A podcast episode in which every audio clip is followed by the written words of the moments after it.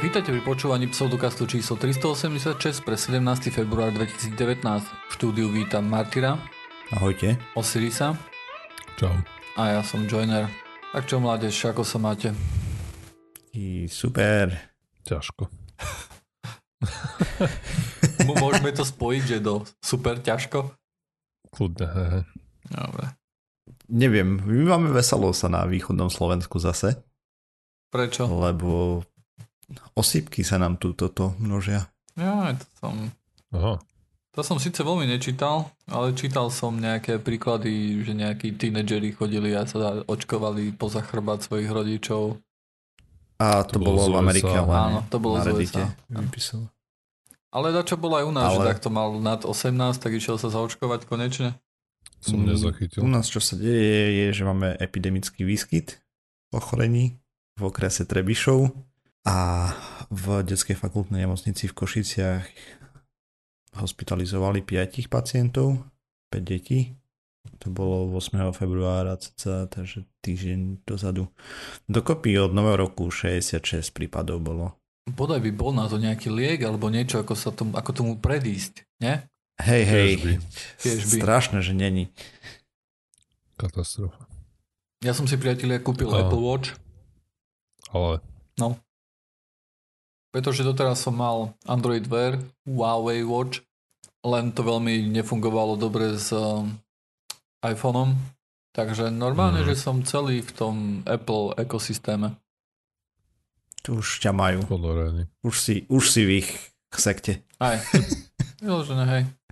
A musím povedať, že toto je vec, kde jednoducho, kde Google mohol tak dobre vyhrať, hej, s tými Mm. um, o, inteligentnými hodinkami, hej, pretože on bol, on bol prvý, on mal niekoľko rokov náskok, prvé Apple Watch boli otrasné, vieš, oni, napríklad keď pozerám recenzie, tak sa vytešujú z toho, že hej, tie, tieto nové Apple Watch, aké sú rýchle, hej, a netrhajú, no dobre, tak moje trojročné Huawei Watch tiež netrhajú a idú dobre, hej, len na to nie sú aplikácie, čo je, čo je gro problém. trochu. Čože? Že je to mrzuté trochu. Je to mrzuté, no. Vieš, takých Android uh, smart hodiniek by bolo veľa druhov, hej. By si si mohol vybrať dizajn. Apple Watch máš iba jeden dizajn. No jo. Je to, je to naozaj využívaš všetky funkcie. No, tak všetky. Hej, všetky, prečo ne? Takisto, jak všetky uh, funkcie počítača používam. Tak pravda, že si informatik, tak každú jednu aplikáciu predinštalovanú určite. No, tak. Aspoň 5 minút denne. Každú jednu. Ne? Dnes bude katastrofický podcast, ne? Tak pozerám, Bude. na, pozerám na tie témy, tak a tam nie je veľa optimizmu. Ale je náhodou, ja mám optimistickú tému. Pár poslucháčov Hej. sa zabije Tak- hneď po počúvaní podcastu, ne? Tak, tak, tak si ju nechaj nakoniec. Aj. Ja som zvedavý, ak sa ti podarí otočiť na katastrofu. Ako, ako zvykneš.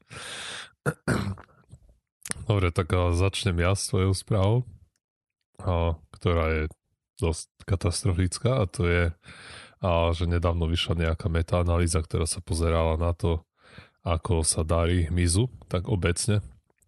A vieme, že hromada zvierat je ohrozených alebo vymierajú. Hovorí sa, že sme na začiatku 6. masového vymierania v histórii Zemegule, Na začiatku sme v strede, nie? alebo v strede, tak neviem.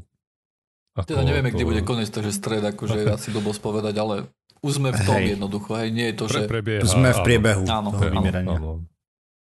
A prebieha to masové vymieranie, ale väčšina tých štúdí sa samozrejme zameriava na skôr tie veľké zvieratka, hej, ktoré sa relatívne ľahko študujú, alebo na tie, ktoré sú nám sympatické, hej, nejaké opičky, sloníky, tigríky a proste také, čo sa dajú vycapiť niekde a potom pýtať eh, alebo, alebo vzbudzovať záujem verejnosti. Hej. Áno. Ale a čo sa týka hmyzu, tak a, to, ako sa mu darí, nie je veľmi preskúmané a práve to sa snažila kompenzovať táto metaštúdia, ktorá sa zamerala na, neviem, na niekoľko desiatok čiastkových štúdií a, po celom svete. A keď hovorím po celom svete, tak tým myslím podstate Európu a Severnú Ameriku, lebo a zvyš, na, zbytok není svet, áno, na, na zvyšku, nie, že by tam nebol svet, ale tam nikoho nejak veľmi nezaujímalo, ako sa darí tomu hmyzu. Že tam bolo mm-hmm. tých uh, štúdí len uh, fakt malíčko. Ja som nad tým rozmýšľal ináč práve, že ako je to v Afrike, alebo tak, hej, že Aj, či tam Afrika, tiež Ázia, vidia to, čo vidíme nič. my. O, dá sa to predpokladať celkom. A že ešte potom niekoľko štúdí zahrnuli z Austrálie, niečo z Južnej Ameriky, hej, ale a čo sa týka Afriky a Ázie a treba z Blízkeho východu, tak a tam sú tie dáta veľmi, je ich veľmi málo. A, nice. A, takže A z tejto štúdie vychádza, že zo všetkých tých uh, druhov hmyzu, ktoré sa pozerali, tak uh, 40% z nich uh, a tretina mm. už je ohrozených, hej, že im hrozí vymieranie. A čo sa týka toho tempa vymierania hmyzu, je 8 krát rýchlejšie ako to, ktoré vidíme u cicavcov, vtákov a, a jašterov. Mm. Celková hmotnosť hmyzu a klesa približne o 2,5% každý rok. Hej no, ono je to celkom vtipné, lebo ja som ti to písal, hej, minulý hej. týždeň sme boli u rodičov a sme sa tak bavili o globálnom otepľovaní, hej, že aký je Trump idiot a podobné veci a potom tak som, že najviac ľudia si neuvedomujú veci, ktoré nie je vidieť, hej, proste, že im až mm-hmm. tak mhm. nechybajú. Alebo Ale sme sa bavili práve o tom, že 10 rokov dozadu alebo 15 si išiel niekam večer autom a proste si mal celé predné sklo zababrané mm-hmm. hmyzom. Teraz, teraz ťa na, na, nahneva jeden chrobák, keď sa ti rozčapí raz za čas, hej. Hej. Tu bola jedna štúdia v, ne, v Nemecku, ktorá sa práve pozerala na to, ako sa darí tomu lietajúcemu hmyzu. Teraz si nespomínam presné číslo, ale tam videli úplne tiež dramatický pokles od niekoľko desiatok percent. Hej, že bolo mm-hmm. menej toho hrozného lietajúceho hmyzu. A potom ďalšie nejaké detálnejšie štúdie, ktoré máme, sú z Veľkej Británie a tam a zase napríklad zistili, že počet motýľov, druhov motýľov za, medzi rokmi 2000 a 2009 sa prepadol o 58%. Potom z Ameriky sa pozerali na rôzne druhy čmeliakov a tiež zistili, že polovica tých druhov čmeliakov za posledných 50 rokov vymizla. A čo sa týka kolónií a včiel, takisto v Amerike, tak za posledných 50 rokov tiež o polovicu sa znížili zo 6 miliónov na 3,5. Potom ďalší je druhý. To sú divoké ktoré... včely alebo... Uh, honeybees. Ok, Ste... teda také normálne, včely ktoré sa medonosné. Hej? Mhm. To je klas- normálne, hej, čo operujú tie dobré včely. A to pritom ešte ľudia im pomáhajú, hej, svojím ano. spôsobom. Že... A to je, to sú ešte tie včely, ktoré sa chovajú normálne. A potom ďalšie, ďalší druh mizu, ktorý dostal riadne do držky, sú rôzne chrobáky a to špeciálne tie dung beetles, to sú tie hovní vály. Mm-hmm. A tie, tie rôzne druhy, taká, že tie zvlášť rýchlo vymierajú. Potom nemáme úplne dobré dáta na mnoho iných druhov mizov, ako rôzne nejaké muchy, mravce, kobylky a neviem čo všetko, cvrčky, ale a výskumníci hovoria, že nie je veľmi relevantný dôvod si myslieť, že sa im darí nejak zvlášť lepšie ako tým a druhom, ktoré boli študované. Také chrusty napríklad a podobne, hej, to je čisto zase logická chyba, hej, alebo osobná skúsenosť, ale nejako ich už nevidno tiež oproti tomu, ako bývali. No je otázka, či chrusty neboli premnožené, vieš. To je dobrá otázka, nevieme, hej, ale v každom nevieme, prípade hej. vidíš zmenu. Niekto možno, že vie odpoveď, hej. ale my traja asi ne. Mm-hmm. A tie chrust, no, to ma nezaujímalo veľmi. Alebo ma to nenapadlo pozerať. Potom výskumníci sa vyjadrovali, že prečo by to tak mohlo byť. Tak ako najväčšieho podozrivého obvinili vlastne polnohospodárstvo. To, že sa mm-hmm. sadia aj monokultúry na obrovských plochách, ktoré nie sú prerušované tými o, nejakými fliakmi aj prírody, aj stromov a nejakým proste tie, ja neviem, sa to volá remízek, myslím.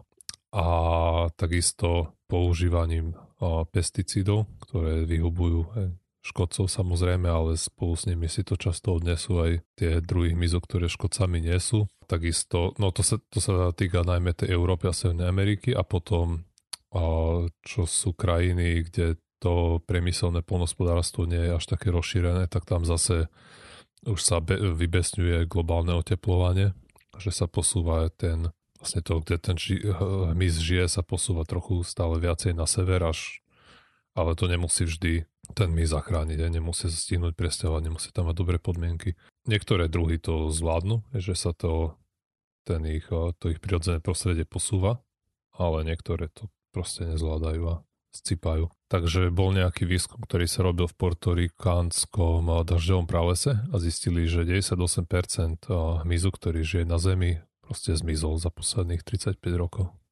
Niečo ho zjedlo. Aj, niečo samo. Hej, no. No a čo sa týka toho Nemecka, čo som tu teraz vidím to číselko, tak tam o 82% klesol a ten hmyz. Čo sa týka nás, tak nie sme až tak ďaleko od Nemecka, aby sme si nahovárali, že tu je to nejak dramaticky lepšie. Hej no. Ja som pozeral nejaký tiež výskum, ktorý robili v Amerike, bolo to ohľadom motýľov a nepamätám si presné dátumy, takže nechcem rozprávať, že za koľko rokov, ale z cca pol miliónovej populácie na asi pár tisíc. To hovoríš o tých, o tých oranžových? Asi, hej. Jak sa oni volajú. Nemám to tu presne poznačené, hej, lebo to len tak, čo ja som zachytil za poslednú dobu a... Monarch Butterfly. Tie? Mm-hmm. Mm-hmm. Proste je to, je to zlé. A my veľmi nevidíme, ale samozrejme je to na začiatku potravinového reťazca pre mnoho iných živočíšnych druhov. Že keď jedného dňa ten hmyz nejak dramaticky zmizne, tak si to možno všimneme, ale už to už bude dosť neskoro. No. Hej, no oni pritom aj tie no, rôzne nočné hmyzy, hej, oni opeľujú tak tiež, to nielen včely chodia opeľovať a podobne, takže tam tiež bude nejaký dopad trošku. Aj tie, no, motýle tak som hovoril, že dostávajú riadne dodržky, tak to sú ako denné, tak aj nočné. Tie mory a mole a neviem, čo mm-hmm. všetko poletuje. No a samozrejme, tým, že tieto, tieto druhy hmyzu vychcípavajú, tak sa otvára pôsobisko pre nejaké iné druhy. A čo som čítal, tak sa začínajú viac množiť rôzne druhy tých domových múch a mm. nejakých švábov a podobného bordelu, ale a nemnožia sa v takom množstve, aby to kompenzovalo vymieranie tých ostatných druhov. Samozrejme je otázne, ako to zamáva s tým ekosystémom. Ako väčšina vedcov nepochybuje o tom, že to, čo teraz povymiera, tak skôr či neskôr nejaké tie živočišné druhy zaberú miesto hej, toho, čo vymrelo, čo by nás mohlo upokojiť, ale musíme si uvedomiť, že to bude trvať povedzme milión rokov. Hej, hej a pomerne drastická zmena bude v tom, ako to bude vyzerať. Hej, snad sa zavedú nejaké zmeny, ale ne, nevidím to nejak zvlášť optimisticky. Lebo čo hovorili, tak čo môže urobiť normál, normálny bežný človek, ako sme my, tak tam písali, že máš vysádzať nejakú rozmanitú záhradu, ktorá je útočiskom pre rôznych hmyz. Ale potom budeš mať hmyz Hej. Hej, potom budeš mať tých hmyz u seba doma. Ale ten, ten dobrý, ten čo pomáha.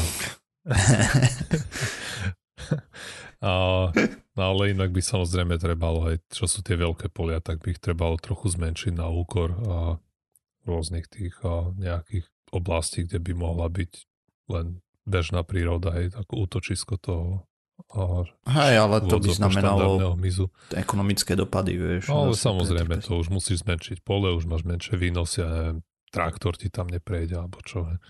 Mm-hmm. Takže... A ešte nehovoriac o nejakom automatickom kombajne podľa GPS-ka. A keď budeš používať insekticídy, tak musíš to urobiť tak, aby si nezamoril aj tú časť, ktorá bude medzi poliami, hej, kde by mal žiť ten akože hmyz. Aj, a to mu nezabrániš samozrejme, lebo sa tam vyplavuje všetko a vetrom aj sa rozniesie. Jednoducho nerealistické, že sa, s tým, že sa tam niečo stane, hej? Že a, a ak, sa, ak sa niečo stane, tak to bude vďaka evolúcii pravdepodobne, nie vďaka nám. Mm, jedine, že by sa podaril nejaký masívny prelom v treba v tom genovom inžinierstve, že by sme mohli vypestovať repu veľkú jak dom a nepotrebovali by sme toľko poľa.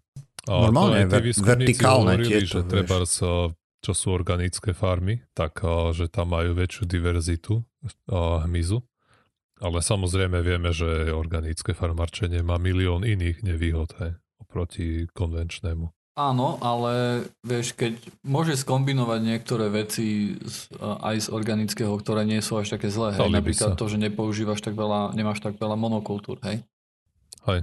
Akože samozrejme, znovu je to ťažšie sa starať o to pole a tak ďalej, keď tam máš akože kadečo hore, uh, vieš, naskladané, že tu nemáš akože jednu rastlinu, o ktorú sa môžeš rovnako starať to celé pole, hej? Alebo nefarmáčiť na poliach. Hmm. A kde farmáčiť? Normálne vertikálne farmy, čo sú no, hydroponické. Tam, tam plno rastlín uh, nerastie jednoducho, hej. To môže byť, to môže ja, byť určite... Podľa mňa, keby sa trošku investovalo do technológie, tak by sa dalo všetko. No dobre, keby sa investovalo do technológie, tak takisto môžeš povedať, že genovým inžinierstvom by sa dalo všetko urobiť, hej. Áno, ale akože tie, tie, tie vertikálne záhrady, hej, akože to nie je nejaký nový vynález alebo niečo také a napriek tomu sú rastliny, ktorým sa tam jednoducho nedarí, hej. Mm-hmm. Sú určité rastliny napríklad, alebo sú veci, akože nehovorím, že to je zlá vec, hej. Len viem si predstaviť, že v meste by to mohlo byť akože celkom užitočné, hej. Tak máš výrazné šetrenie vody v tom, len potrebuješ lacnú energiu, hej, podľa možností. Takže jadro slnko. A rovnako môžeš povedať, že keby sa investovalo do poľnohospodárstva, aby mohli urobiť tie remísky medzi poľami, kde by mohol bývať mist, nie, tu máš stále tam tie inheritné problémy s e, postrekmi a podobne, hej, takže to nikdy nebude Mohli takto. by investovať do postrekov? Áno, áno. áno aby, bolo, aby boli vysoko selektívne, hej. Alebo do genového mm-hmm. inžinierstva, aby postreky neboli nutné vôbec a rastliny, aby mali nejakú prirodzenú obranu, hej. hej a no. potom by nám asi nechutili, ne? Lebo prirodzenú obranu rastliny mali a potom sme ju vyšľachtili, lebo väčšinou tá prirodzená ochrana je nejaký, nejaké hnusobstvo, čo proste spôsobí, že rastlina, že zviera tam nechutí tá rastlina. Mm, preto by to muselo byť vysoko selektívne, hej? Mm-hmm.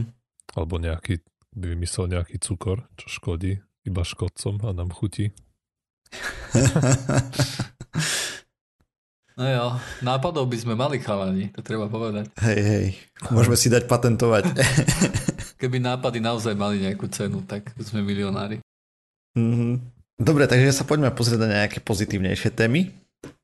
Takže začnem takou veľmi kratuškou, ktorú som chcel spomenúť. Uh, Mars One, o tom sme tu párkrát rozprávali, sa aktuálne ľudia si z toho robia zabavku, že sa volá Mars None, teda Mars žiaden. z Mars 1 na Mars žiaden. A firma vyhlasila bankrot, len tak pre pripomenutie, to boli tí ľudkovia, ktorí chceli financovať uh, prvú kolóniu na Marse cez reality show. Mm. A my sme tu o tom rozprávali viackrát a stále viac a viac, takže asi z toho určite nič nebude. a teraz už je takmer 100% jasné. A ja by som povedal, že rovno 100% jasné, že z toho nič nebude, lebo firma vyhlásila bankrot, aj keď asi predvčerom sa objavila správa, že 6. marca oznámia, že budú mať nejakého nového investora a tak, ale aj keby sme odhľadli od toho, že zoženú peniaze reálne za posledné dva roky nespravili dokopy nič a technológie údajne, ktoré tam chceli používať sú totálne mimo misu a tak, takže takže, takže som vyhral projekt, a, áno. Pretože ešte, neviem, bude to už pár rôčkov dozadu, čo sme sa vlastne my dvaja stavili. Ty si hovoril, ty si im akože veril, že niečo z toho bude. A ja som im neveril, hej. Ja som bol skeptický, by sa dalo povedať. Hej, hej. No, takže žiaľ, mal som pravdu. Žiaľ. Žiaľ. Akože aj vtedy som tomu veril len aby bolo, vieš, lebo proste výsledky boli také eh, hm. pokulhávajúce. A navyše sa začali šíriť správy, že proste zavadzali s niektorými číslami a tak. Uh, takže sa poďme pozrieť na niečo veselšie a teda veselšie smutné, pretože OPI, teda Opportunity Rover skončil mm. a tak si ho pripomeňme, lebo bolo celkom vtipné, nakoľko ľudia niektorí začali teraz rozprávať, že joj, že nemali si tam dávať solárne panely a, takže Opportunity sa mal porúčať po 90 dňoch pôvodne. Tak bola plánovaná misia, vydržal otravovať takmer 16 rokov ale. Takže odštartoval 7. júla 2003, 4.18 ráno, pristal na Marsi na Marse, sorry, 25. januára 2004 o 6. ráno a posledný kontakt s ním bol 10. jún 2018. Takže eh, odvtedy prebiehali pokusy o komunikáciu, ale tie boli neúspešné a misia skončila teraz, 13. februára 2019, NASA spravila posledný pokus na kontaktovanie Rovríka, ale ten sa neozval. A čo sa udialo je, že toho júna vlastne začala na Marse ďalšia piesočná búrka, alebo teda tá červená búrka, keď celá planéta sa zmení na červenú z nášho pohľadu. A posledné fotky z rovra sú temnejšie, úplná tma a nič nevidím.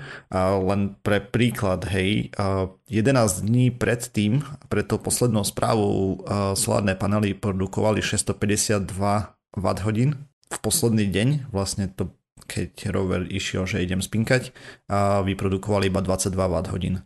A doslova posledná správa bola no, z tých technických údajov, hej, tu si robili zabavu, že to pre, pre, preložili niečo v štýle, že stmieva sa a paterka je prázdna. A už potom sa rover neozval. Takže mm. Vozítko prešlo cez 56 km a bol to taký maličký geológ a hľadač potenciálnych miest, kde sa mohol vyskytovať život. A z jeho úspechov ako prvé našiel hematit, čo je vlastne minerál formujúci sa vo vode Avšak tam, kde ho našiel, bolo prostredie príliš kyslé na, na to, aby tam mohol nejako rozkvitať život. Potom on trošku cestoval.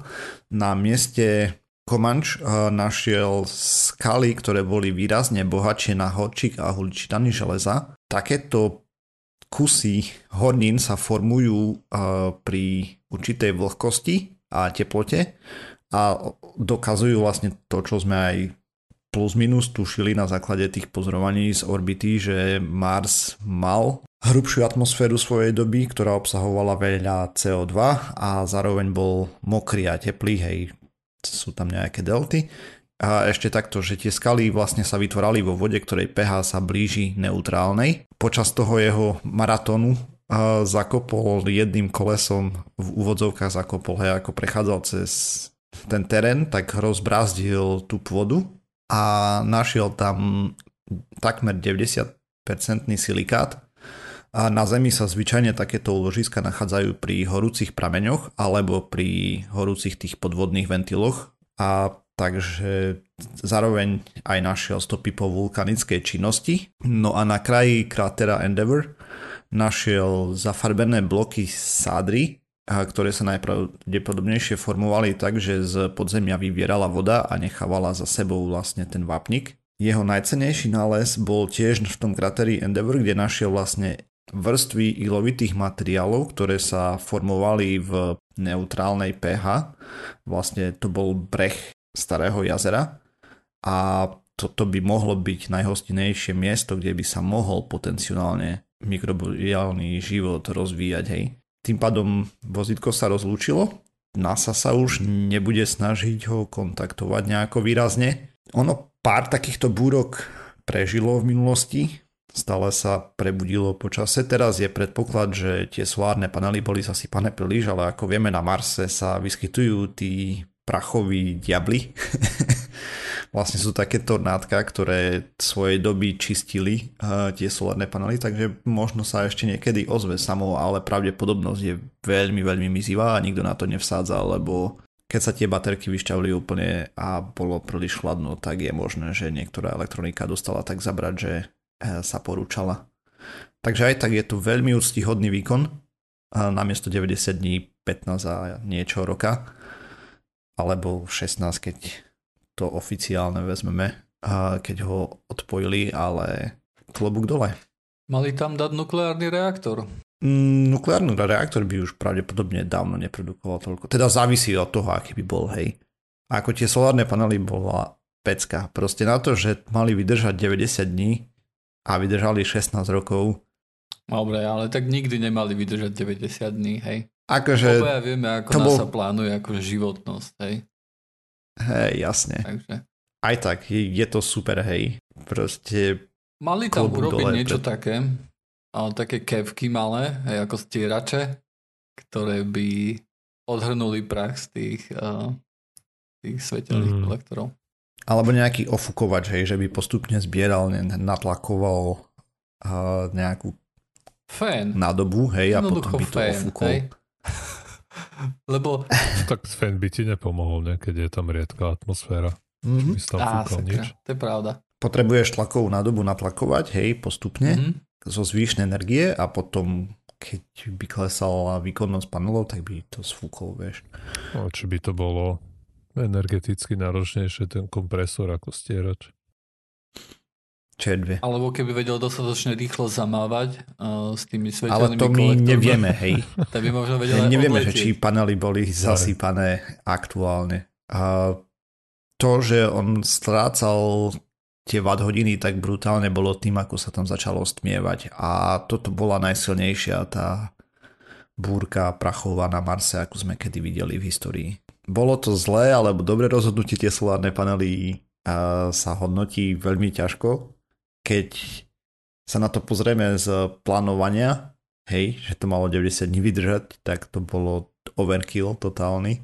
Teda, že zbytočne robustné, zbytočne robustný ten systém bol. Zase už keď niečo dostaneme na Mars, a stále tá úspešnosť tam je 50% približne, aj keď NASA má asi trhujú väčšinu z tých 50% úspešných, oni majú výrazne vyššiu, ale celosvetovo sme na tom tak, tak nech tam tie sondy vydržia čo najdlhšie. Už spracujú tej vedy čo najviac, lebo nám môže povedať čo si aj o našej planete, ako sa vyvíjala, alebo tak.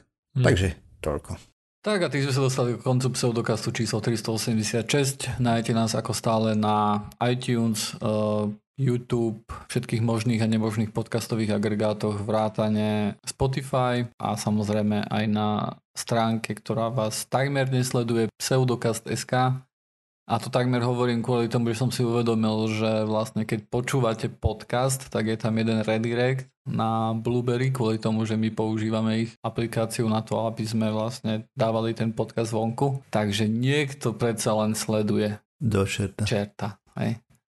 A myslím, že toto nebudeme vedieť ani nejakým spôsobom ošetriť, pretože máme 386 častí a teraz ísť cez každú časť a to nejak prerobiť Oh, neznie to veľmi lákavo, len toľko poviem. Máme aj nejaké nové hodnotenia na iTunes, ktoré nám samozrejme najviac pomáhajú ku tomu, aby sme sa stali viditeľnejšími, aby viacej ľudí nadebilo na nejaký skepticizmus. Takže prečítam posledné tri, ktoré sme dostali, pretože sme sa na to už dlhšie nepozerali. Martinko O napísal 3. decembra, že doporučujem a dal nám 5 hviezdičiek. Ďakujeme samozrejme. A potom Javík napísal 19. novembra 2018. Absolútne zbožňujem tento podcast, vždy sa dozviem niečo nové, veľmi dobre sa mi počúvajú vaše hlasy chalani, mám rada vaša, váš zmysel pre humor a teda už je to pár rokov, čo mi pri počúvaní več, vyčaríte úsmev na tvári. Ďakujem. Jej. Potom je tam Adam SVK, myslím, že toho sme už raz spomínali. Ten písal 15. júna 2018, počúvam už to skoro 2 roky a keďže veľa cestujem, pseudokaz mojim spoločníkom na cestách. Takže ďakujeme vám všetkým a samozrejme aj všetkým, ktorí sme nečítali tu na v tomto podcaste za hodnotenia. Určite nám to veľmi pomáha a keď e, niekto iný používa iTunes a ešte nedal hodnotenie, tak vás poprosíme, pomôžte nám takým spôsobom. Takže to bude už všetko na tento týždeň. Uvidíme sa znovu o týždeň, respektíve budeme sa počuť. Čaute. Majte sa. Ďakujeme. Čaute.